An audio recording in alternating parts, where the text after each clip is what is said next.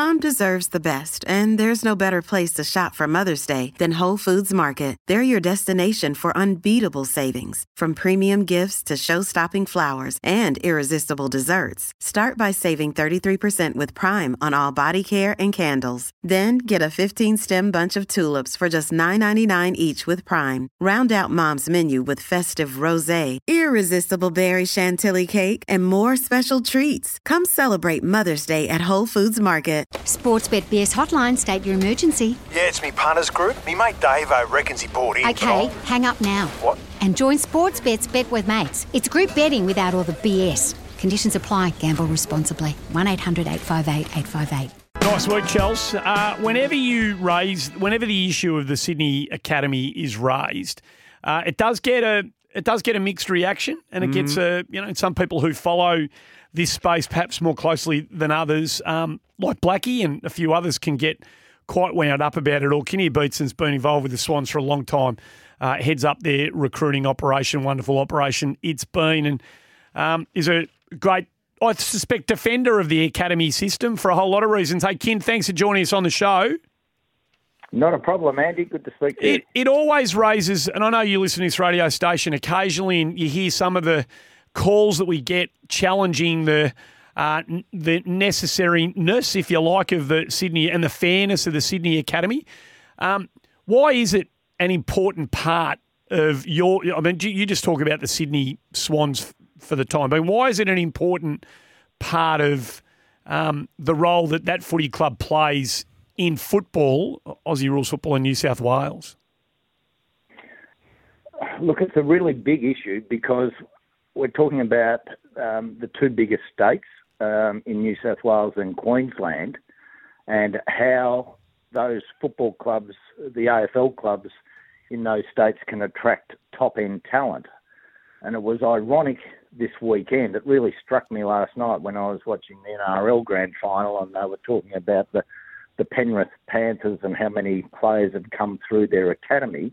And just by chance on the weekend, one of our young, tall, athletic prospects coming through, a kid by the name of Navrin Willett, who's just short of 200 centimetres and a sub three second um, 20 metre runner and a really outstanding athletic prospect.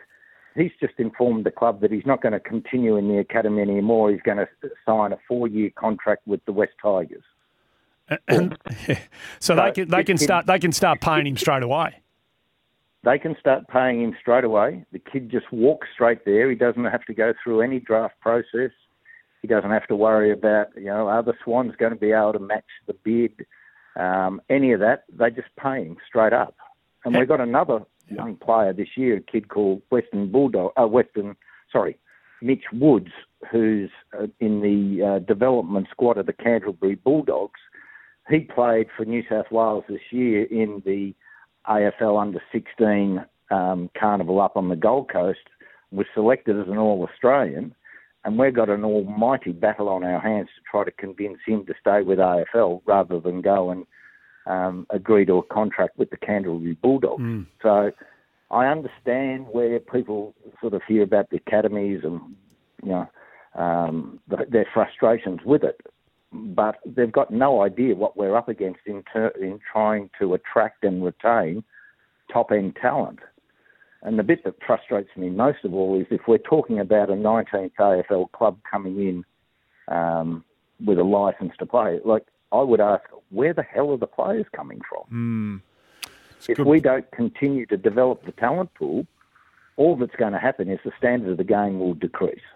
Mm, it's a good point. Uh, uh Kenny, does the does the uh, the academy also exist to just improve the general interest in the sport in the northern states? So, of course, you know you, you are looking to attract and find that next Isaac Heaney, but the uh, is there an, is there another element that it's just generally having more you know young people in Sydney Swans gear and just generally uh, increasing interest in the club. Is there an element? Is there is there an aspect of that as well? Oh, absolutely, Josh. I mean, we're trying to grow the game in conjunction with AFL New South Wales to get more participants um, um, to play the game and to follow the game. And then, then, of course, you know, we hope that there'll be um, some benefits to the club with expansion of uh, membership numbers and all that sort of stuff. Rightly so. Otherwise, we wouldn't be tipping in about 1.5 million a year to do it. Um, but it's also about growing the game. Those people that leave our academy go back to their local clubs, or they go on to play in the SANFL or the WAFL, whatever. Um, and continue to grow the game uh, because I just want to reinforce that fact again if we go to a 19th licence, where are the players coming from? Mm. We have to continue to grow the talent pool. Um, otherwise, the product of the game is going to deteriorate. Ken, we had a caller just before uh, the news and just before we were speaking to you, obviously, but he was saying that he would have fewer issues with, you know, the, the, the, the northern academies if they were run by the AFL and not by the clubs. Why?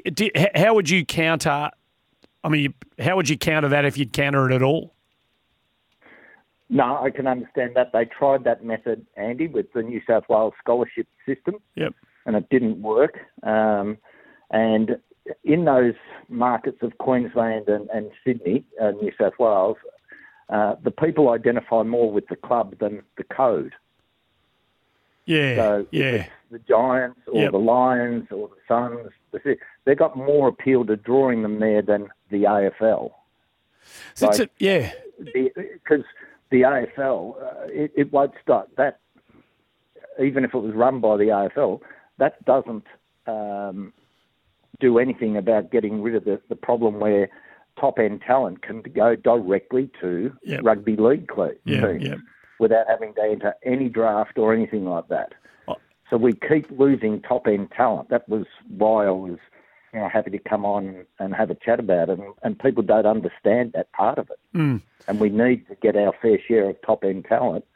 Um, otherwise, the, the product won't look as good as what it should. So, in terms of generating, it, like Josh has obviously asked about the interest levels, but and that's really valid. But in terms of generating, you know, AFL capable players, you know, you, have lost one to rugby league, you might lose another.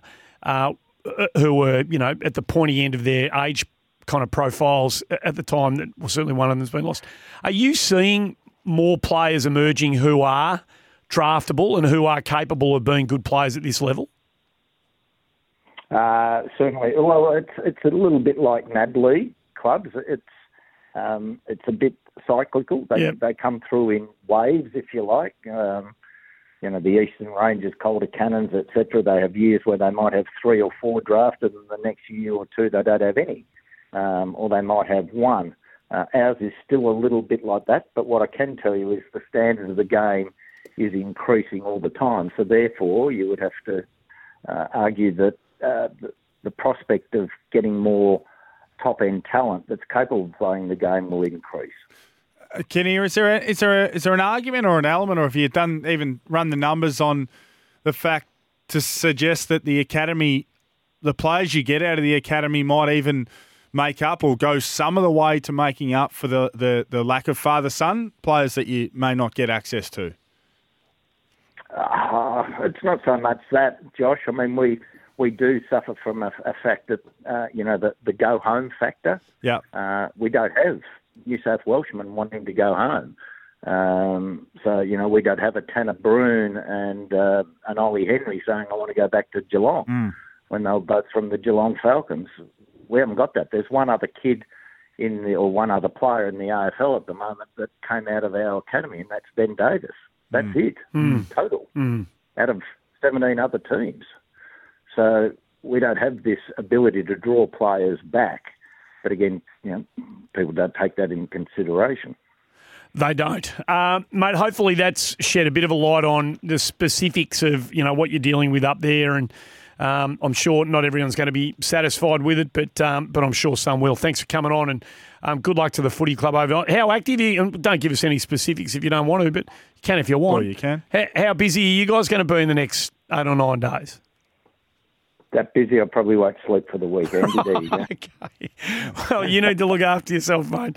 Uh, all the best. Good luck with everything. I'll go. I'll go on a. I'll go on a good amble tonight. That will help me. Perfect. Good man. Kinnear Beatson head of recruiting and uh, a man who's been developing top end talent in this caper for a long, a long time. Joining us. Uh, a break. It's ninety minutes to five. You've been singing the praises of this Adelaide 36ers effort. The Phoenix Suns roster, their salary is $172 million. The Adelaide 36ers roster, 1.7. Andrew Gaze was courtside watching the whole thing unfold. And I'm I'm telling you, you two, he ain't going to be on your side. you two can wax lyrical about this on the other side of the break.